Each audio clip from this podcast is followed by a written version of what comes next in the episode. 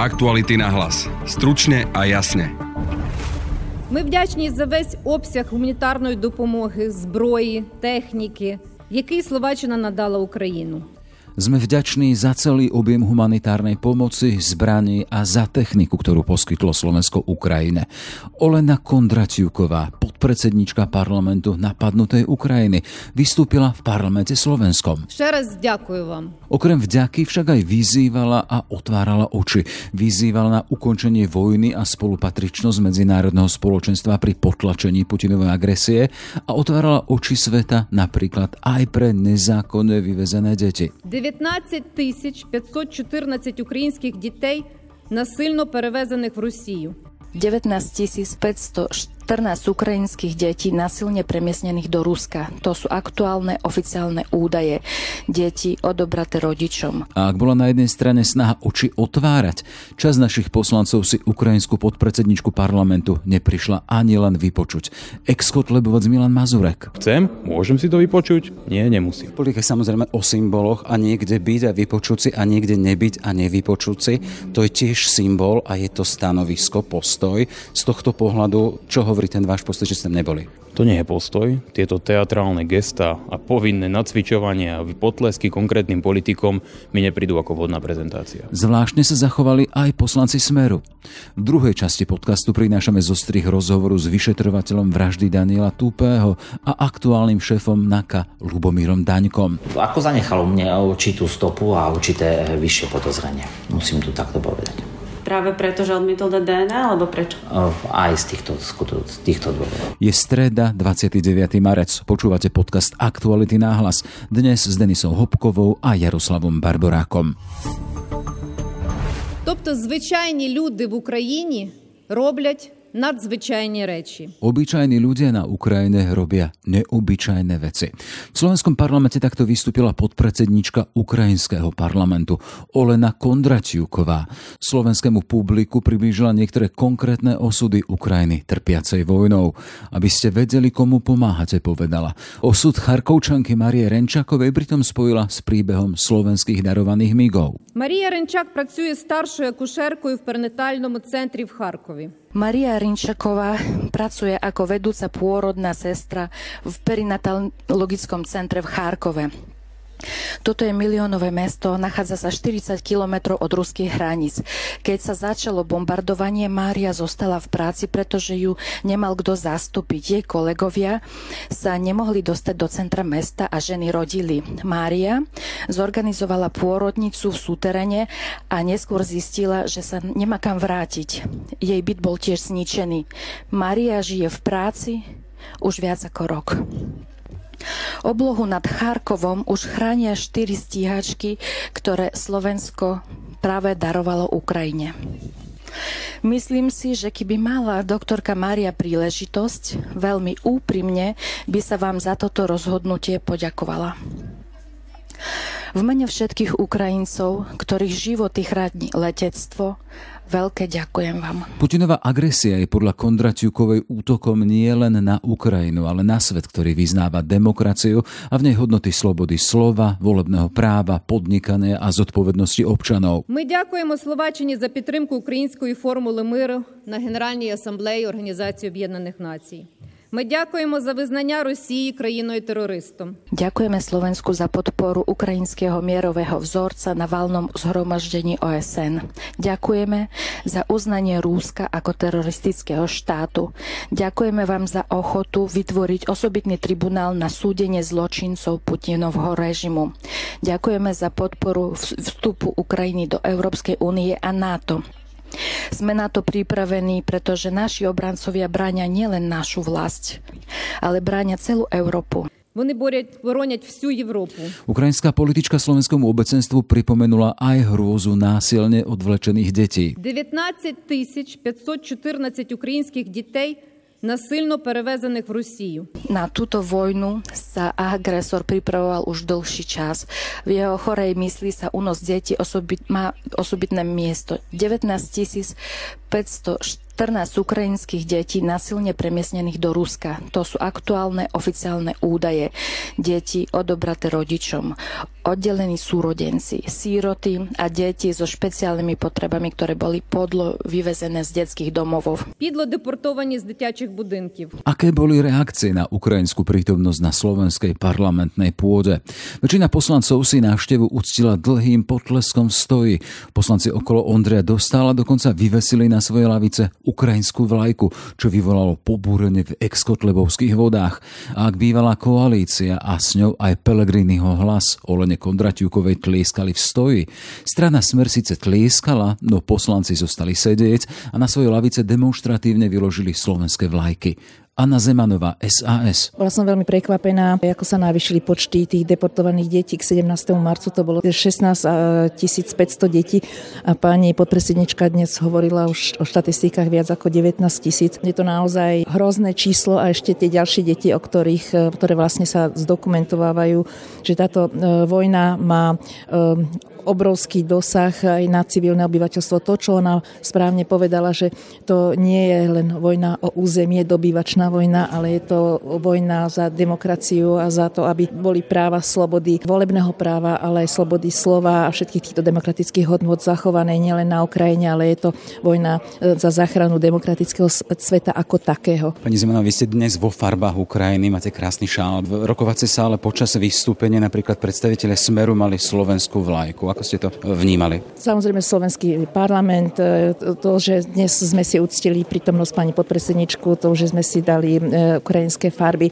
je prejavom symbolíky aj pre deti, ktoré prišli e, pozdraviť pani podpredsedničku, delegácia tak mamičiek s deťmi, ktoré sú práve väčšina z nich z tých okupovaných území z Charkova do, do, do Neska a z týchto lokalít a je to v podstate prejav takej úcty k ním. To, že oni mali slovenskú vlajku, slovenská vlajka do parlamentu platí, to, že zase oni to brali ako trošku iný symbol, to je trošku smutné, ale... Ak hovoríte iný symbol, symbol čoho?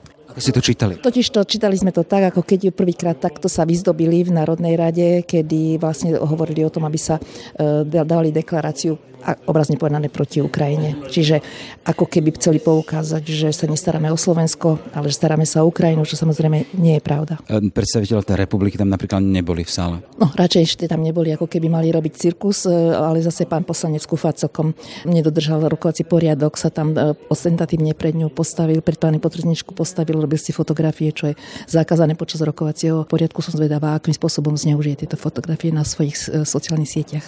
Dobre, toľko na zemno podpredseda strany Smer Juraj Blanár. Mali sme tu pred chvíľou vystúpenie podpredsedničky ukrajinského parlamentu. Akým spôsobom vnímate jej vystúpenie? Poďakoval sa viackrát Slovensku, ale hovoril o horibilných veciach, o odsune, násilnom odsune ukrajinských detí v počtoch 19 tisíc. My svojou účasťou sme prejavili aj úctu pani podpredsedničke a rovnako aj solidaritu a súcit so všetkými trpiacimi na Ukrajine. Hovoríme od začiatku, že vojna je zlo a prináša na oboch stranách neľudské prejavy a preto sme za to, aby čím skôr tí, ktorí môžu, tak tlačili na mierové rokovania, pretože predlžovanie tejto vojny bude viesť ďalším 10 tisícom mŕtvych. V prejave podpredsedničky zaznela vďaka aj za tú vojenskú pomoc.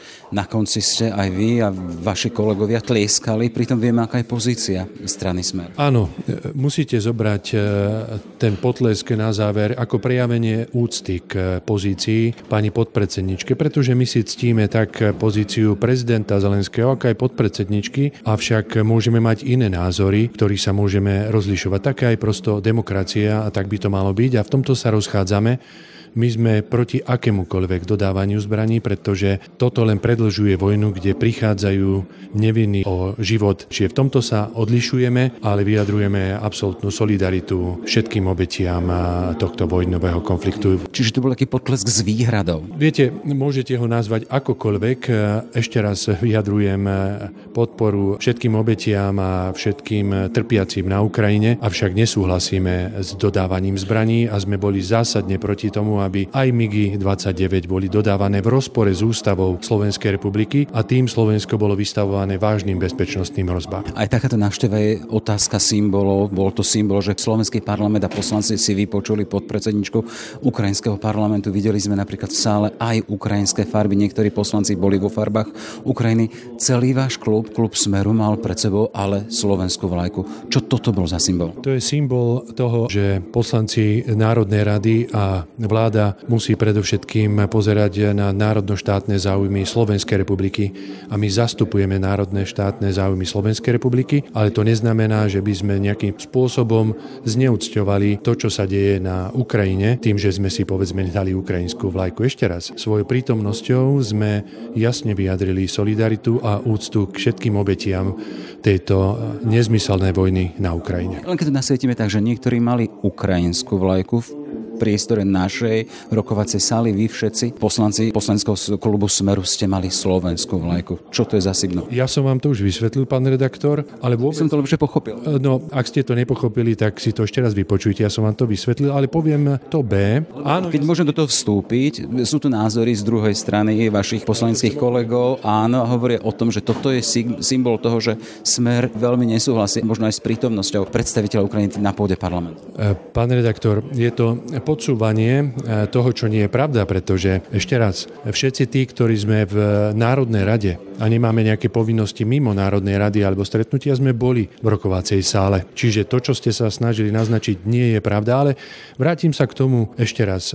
My sme tým, že sme si vystavili naše slovenské vlajky, neprejavovali neúctu voči Ukrajine, aby ste to takto nevnímali, ale na druhej strane, ak som videl že vládni eh, poslanci si vystavovali len Ukrajinsku a nedávali tam Slovensku, len potvrdili slová pána premiéra, ktoré povedal tu v Národnej rade, keď hovoril, že táto vláda je proeurópska a proukrajinská, ale nepovedal, že je aj proslovenská. A toto je medzi nami a nimi veľký rozdiel. Toľko teda podpredseda strany Smeru Juraj Blánár. Nezraný poslanec Milan Mazurek. Prečo ste neboli vôbec ani na tom vystúpení? Lebo ja nie som poslucháč, ale poslanec. To znamená, ak tu má prísť podpredsednička parlamentu Ukrajiny, bolo by fajn, ak by poslanci mali možnosť klásť otázky. V čom je rozdiel vypočuť si podpredsedničku ukrajinského parlamentu a pozrieť si ukrajinské správy? Dosviem sa to isté. Dať otázky, to mi príde už konštruktívnejšie. Keď ideme v tej logike, to čo si povedali, nie ste posluchač, ste ten, kto chce klásť otázky. Bola to prezidentka Slovenskej republiky, počúvali ste jej prejav, boli ste e, posluchačom. Čo sa mení na situácii, keď tu je podpredsednička Ukrajinského parlamentu? Pretože slovenská prezidentka je slovenská prezidentka, nie ukrajinská prezidentka. To je iná, iný štát. Čiže tu nejde o to, že nie ste poslucháč, ale to je váš postoj k tomu, teda postoju Slovenska k samotnej Ukrajine? Ja nerozumiem tomu, ako ste došli k tomuto záveru. Ten postoj je jasný. Ak sem príde akýkoľvek iný predstaviteľ štátu, je fajn, ak môžem ako poslanec položiť otázku. Ak ju nemôžem, na čo tu mám sedieť, to si môžem vypočuť aj priamo z ukrajinského parlamentu. V čom je rozdiel, keď pani podpredsednička ukrajinského parlamentu hovorí v našom parlamente a v ukrajinskom parlamente? Môže hovoriť úplne to isté. Ja ako poslanec môžem akurát tak počúvať, ako ktorýkoľvek iný divák. Chcem, môžem si to vypočuť? Nie, nemusím. Politika samozrejme o symboloch a niekde byť a vypočuť si a niekde nebyť a nevypočuť si. To je tiež symbol a je to stanovisko, postoj. Z tohto pohľadu, čo hovorí ten váš postoj, že ste neboli? To nie je postoj. Tieto teatrálne gesta a povinné nacvičovanie a potlesky konkrétnym politikom mi neprídu ako vhodná prezentácia. Toľko teda poslanec Milan Mazurek. Ďakujem. Majte sa krásne. Druhú tému podcastu pripravila Denisa Hopková. Vraždu študenta Daniela Tupého vyšetroval od roku 2012 až do roku 2020, keď sa stal riaditeľom NAKA. Ako vyšetrovateľ vypočúval pred časom aj dnes už obvineného advokáta Adama Puškára. Hovorí napríklad o tom, že sa mu zdalo podozrivé, že Puškár nechcel v minulosti dať vzorky DNA. Reč je o súčasnom šéfovi Národnej kriminálnej agentúry Ľubomirovi Daňkovi. Rozhovor s ním nahrali reportérky Anna Maria Domeová a Laura Kelová. Sudca okresného súdu v Petržalke vzal teraz cez víkend obvineného advokáta Adama Puškára do väzby. Sú tam dva dôvody. Obával sa úteku a ovplyvňovania svetkov. Od vraždy je takmer 18 rokov. Nemal za ten čas e, dosť času, aby pozametal stopy alebo ušiel? Ako 18 rokov je naozaj dlhá doba, čiže určite mal, ale my sme vo vyšetrovacom spise zabezpečili e, také skutočnosti, na základe ktorých je dôvodná obava, že by e, obvinený pán Puškár mohol újsť alebo mohol ovplyvňovať svetkov. Čo to napríklad je, že, že, že mohol újsť? Má nejaký, ja neviem, pás alebo viacero dokladov, chystal si e, nejaké veci, balil sa? Určite boli zabezpečené e, také skutočnosti, na základe ktorých e, sa naozaj v čase, keď sme zadržali tých osmých e, podozrivých, e, dopustilo takého konania, ktoré mohlo nasvedčovať tomu, že by ušiel. Takže v útorok, minulý týždeň, keď ste zadržali 8 uh, podozrivých, ktorí ste ale potom napokon prepustili bez obvinenia, tak pán Puškár sa chystal niekam, robil nejaké úkony, balil sa Myslím teda... si, že som to dosť zrozumiteľne povedal a tie Do konkrétnosti, tie konkrétnosti e, naozaj nebudem, e, nebudem e, uvádzať. Určite, ako vás poznám, si vyžiadate uznesenie Krajského súdu anonymizované a pravdepodobne tam toto bude rozpísané. Potom tam bol ešte ten druhý dôvod a to je ten dôvod kolúznej väzby. Ovplyvňoval doteraz pán Puškár nejakých svetkov alebo nejakých ľudí, ktorí sa vyskytli na tom mieste činu alebo nejakých iných ľudí, ktorí by mohli o, o vražde Daniela Tupeho vypovedať na policii? Áno, takisto môžem potvrdiť, že vo vyšetrovaní boli zabezpečené dôkazy, ktoré nasvedčujú tomu, že sa pán obvinený mohol dopustiť kolúzneho konania. Samozrejme nechcem bližšie detálne rozvádzať, o koho ide, ale v podstate tieto skutočnosti boli už aj naznačené v uznesení, ktoré bolo zverejnené. Ja to aj tak práve skúsim na základe toho uznesenia. Tam sa spomína, že sa snažil ovplyvniť svetka, ktorý bol vo vezení s ďalším zo skupiny tých útočníkov. Je to tento prípad? Prípad, alebo to bolo ešte niečo ďalšie? Podľa mojich vedomostí je to aj tento prípad. A sú aj iné? A sú aj iné. Čiže no. vo, vo viacerých prípadoch obvinený sa pokusil ovplyvňovať? Určite nebudem konkretizovať, ale nie je to len tento prípad. Obvinený Adam Puškár uh, vyštudoval právo, dokonca pôsobil ako pedagóg na právnickej fakulte, ako externý doktorant, uh, verejne vystupoval uh, v rádiu, Infovoj napísal blogy, komunikoval s novinármi, keď, keď zastupoval klientov, chodil na rozhovory. To tak z laickej verejnosti možno úplne neznie ako nejaký, povedzme, vrah, ktorý sa schováva pred verejnosťou a, a nechce byť videný a počutý.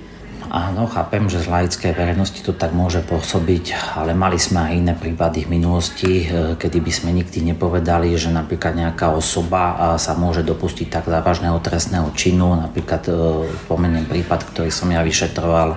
Asi málo kto by povedal na starostu Dolného Chotára a pána e, Dohru staršieho, že by bol schopný si objednať niekoľko vražd, bol niekoľko rokov starosta tejto obce, požíval priazeň týchto občanov a viem, že aj občania tomu nechceli veriť, že niečo, také, e, e, niečo takého sa mohol dopustiť a ak sa pozrieme teraz, tak je naozaj pravoplatne odsudený, že, že si objednal, e, myslím si, že ide o tri vraždy. To, že policia proaktívne vtedy informovala o tom, že bolo 8 ľudí zadržaných v súvislosti s vraždou, bola taktika? Bola to taktika. Môžete nám povedať? Určite sa k taktike nebudem vyjadrovať, ale tu chcem povedať, že že zaznela aj kritika, e, že prezident policajného zboru v Rádiu Express informoval, e, že sme zadržali 8 ľudí a že sme na 110% presvedčení, že boli na mieste činu. Ja len chcem uvieť, že on to e, neuvádzal zámerne. Jednoducho my vieme, že ani on, ani ja nie sme OČTK, ale e, vždy informujeme verejnosť v takom rozsahu, ako nás vyšetrovateľ niekedy aj požiada, aby sme niektoré skutočnosti naozaj zverejnili. Bol to naozaj taktický postup zo strany vyšetrovateľa a tento sa naozaj vyplatil a naozaj e, dospel k tomu, že sa nám naozaj podarilo e, koncovke vzniesť obvinenie konkrétnej osobe. Takže to bolo za súhlasom vyšetrovateľa? Určite.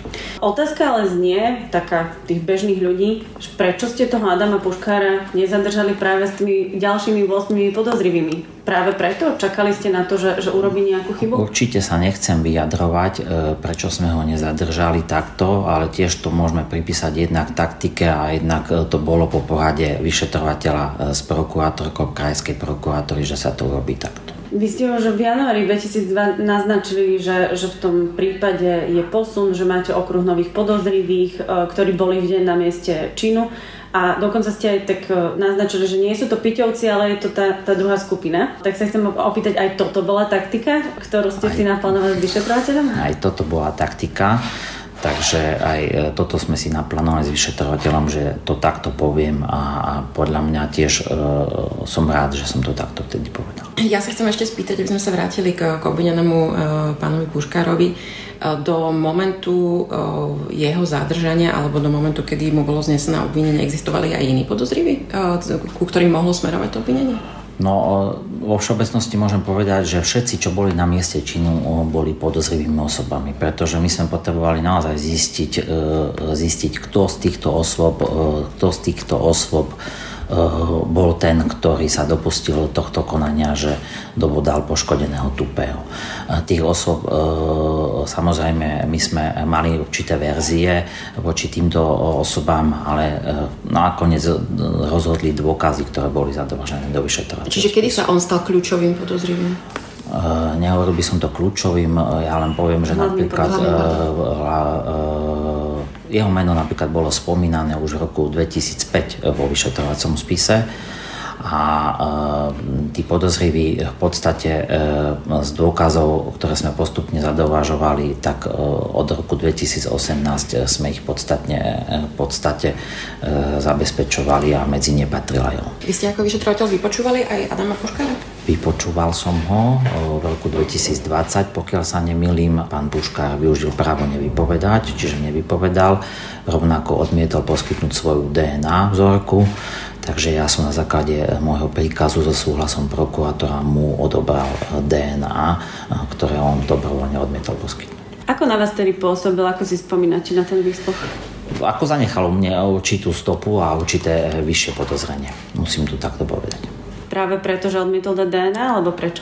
Aj z týchto, z týchto dôvodov. No ale nelíšila sa, sa tam nenašla? Uh, nenašla sa u ňoho, ale e, bolo to pre mňa prekvapujúce, že, že takáto osoba poskytnúť poskytnúť DNA.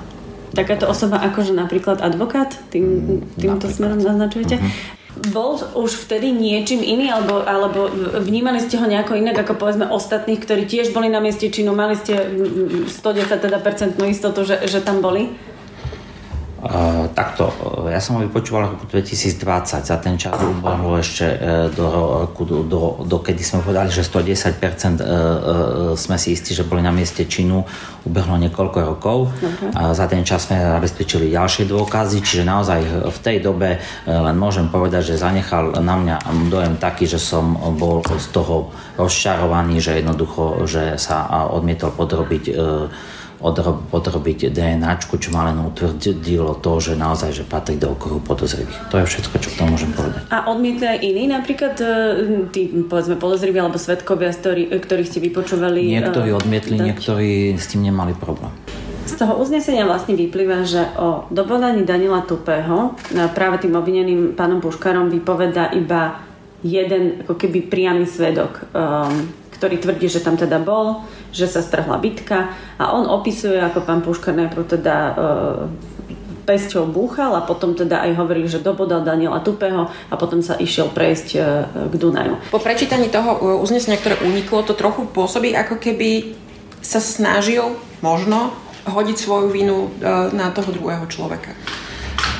Nechcem teraz ja tu naozaj hodnotiť dôkazy, že e, čo sa snažil, čo sa nesnažil. Ja mám vedomosť, že on e, niekoľko hodín vypovedal. E, vyšetrovateľ vyhodnotil jeho vypoveď e, tak, ako ju vyhodnotil. E, určite v kontexte aj s ďalšími dôkazmi. Viete dobre, že aj pani prokurátorka sa vyjadrila, že keď by tam bol len jediný osamotený dôkaz alebo výpoveď, tak by e, zrušila obvinenie, respektíve by nesúhlasila s obznesením obvinenia tu je naozaj treba povedať, že aj okresný súd pri rozhodovaní o vzatí do väzby sa stotožnil s materiálnou stránkou väzby, čiže dôvodnosťou vznesenia obvinenia. Môžem aj ja potvrdiť, že není to osamotený výsluh, že sú tam ďalšie dôkazy, ktoré, e, ktoré nasvedčujú tomu, že e, vyšetrovateľ rozhodol tak, ako, e, tak, ako rozhodol, čiže vzniesol obvinenie Tu len chcem podotknúť, že vyšetrovateľ, ak má dôvody na vznesenie obvinenia, je povinný vzniesť takéto obvinenie. A naozaj sme na samom začiatku. Čiže, čiže pán Puškár ešte nevypovedal, nevypovedal ani podľa mojich vedomostí z médií, čo viem ani pred súdom len vypovedal tam len dôvodom väzby, čiže počkajme si, naozaj by sme špekulovali, akú taktiku on bude uvádzať, čo bude vypovedať a tak ďalej. Veľakrát sa v minulosti aj stalo, že sme vznesli obvinenie konkrétnej osobe a dôkazná situácia sa vyvinula iným smerom, čiže všetky tieto otázky, ktoré asi mi chcete položiť, hm. budú naozaj predčasné. Môže to ale byť aj tak, že teraz hovorí jeden z dvoch vlastne ľudí, ktorí boli pri tom Danielovi e, Tupom, podľa jeho vlastných slov, že bodal len jeden. E, ste otvorení aj tomu, že možno, že tu budeme mať dvoch obvinených z vraždy a že bodali teda v skutočnosti dvaja?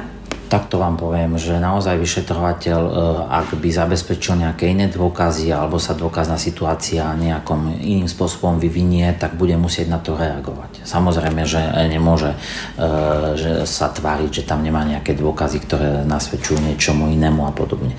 Čiže naozaj e, len vyšetrovateľ má úplne naštudovaný vyšetrovací spis, vie každý jeden dôkaz, ktorý sa tam nachádza pre a proti, vie posúdiť dôveryhodnosť tohto svetka, či hovorí pravdu alebo či nehovorí pravdu. Eh, pravdepodobne si počká na výsluch obvineného a tak ďalej. Čiže mm, Čiže a na základe toho bude príjmať ďalšie opatrenia vo vyšetrovaní. Nemôže to napokon skončiť tak, predsa len ako prešlo 18 rokov, je to strašne dlhá doba. Uh, nemôže to napokon skončiť tak, že jeden bude hovoriť o druhom, že ty si bodal, druhý bude hovoriť o prvom, že ty si bodal a vlastne sa nikdy nedozvieme pravdu? Tu musím povedať, že e, vyšetrovateľ e, nemôže chcieť, e, že kto čo má vypovedať. Jednoducho, ak k tomu dôjde, aj takáto situácia môže nastať. Obvinený môže tvrdiť čokoľvek. Ja neviem, čo bude tvrdiť. Čiže takisto to nie je možné ani vylúčiť, ani potvrdiť.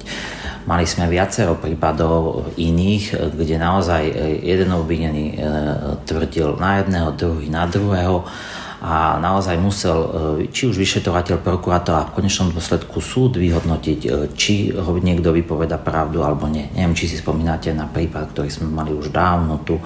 To je prípad e, Kolta, kde boli nájdení v studni dve osoby tam boli dvaja obvinení, ktorí jednu vinu hádzali na jedného, druhý na druhého a naozaj súd sa s tým vysporiadal a naozaj bol odsudený, jedna osoba bola odsudená, druhá bola, nebola odsudená. Mm. Čiže na to si budeme musieť počkať ale určite nechcíte od vyšetrovateľov, že čo máme s tým robiť. Jednoducho my sme tu na to, aby sme zabezpečili dôkazy, všetky dôkazy, ktoré svedčia aj prospech, aj neprospech obvineného a jednoducho, keď to zabezpečíme, tak e, to vyhodnotenie e, je už potom či už na nás, na prokuratúru a v konečnom dôsledku súd. Využili ste e, aj v tom uznesení obvinení poznatky z telekomunikačnej prevádzky. To sú vlastne dáta, ktoré vy ste už nazbierali v tom roku 2005, len ste sa teraz na to pozerali možno inak alebo analyzovali ste ich inak? Využili sme ich a analyzovali sme ich. Nepovedal by som, že inak, ale zanalizovali sme ich v kontexte tých osôb a tých dôkazov, ktoré sme mali zabezpečené v vyšetrovacom spise a tieto nám dotvárajú v podstate pohyb týchto osôb pred, na mieste a po Ale je to tak, že vy ste si zobrali tie poznatky z roku 2005 a pozerali ste sa na ne už v tom novom vyšetrovaní Áno, nejakou ďalšou optikou, kde ste si pospájali jednotlivé osoby. Presne tak. A vďaka vlastne tým informáciám, ktoré boli zaistené v tom čase, ste, ste vedeli zmapovať deň tých osôb. Určite. To, tieto, tieto skutočnosti nebudem to tajiť. V podstate prispeli k tomu, že sme dospeli k takému záveru, že máme okruh podozrivých osob, ktorý bol na mieste činu Bohužiaľ, plynutím času nie je možné e, vzniesť obvinenie e, všetkým osobám, pretože veľa skutkov je premlčaných. Pokiaľ by sme boli niekde rok, dva po skutku, tak e, je možné, že možno, že aj všetci podozriví by boli obvinení z napríklad z výtržníctva a iných podobných menej závažných trestných činov. A keďže tieto sú premlčané, tak sme mohli riešiť jedine vraždu, ktorá ešte premlčaná nie je, ktorá by sa premlčila za dva roky. Takže vedeli sme a pracovali sme s tým, že musíme konať, pretože v roku 2025 by sa premlčila aj táto vražda. Celý rozhovor si môžete prečítať na webe Aktuality.sk. Aktuality na hlas. Stručne a jasne. Sme v závere. Za pozornosť ďakujú Denisa Hopková a Jaroslav Barborák. Do pozornosti vám ešte dávame podcast do pripravovanom filmovom thrilleri, ktorý chce demaskovať dezinfopolitikov na archetype politika Roberta. Rozprával som sa o ňom v Ráno náhlas s Tomášom Kryšákom alebo zajtrajšie Ráno náhlas s protivojnovým fotografom, ako sa označuje Jan Husar v rozhovore s Branom Dobšinským. Aktuality na hlas. Stručne a jasne.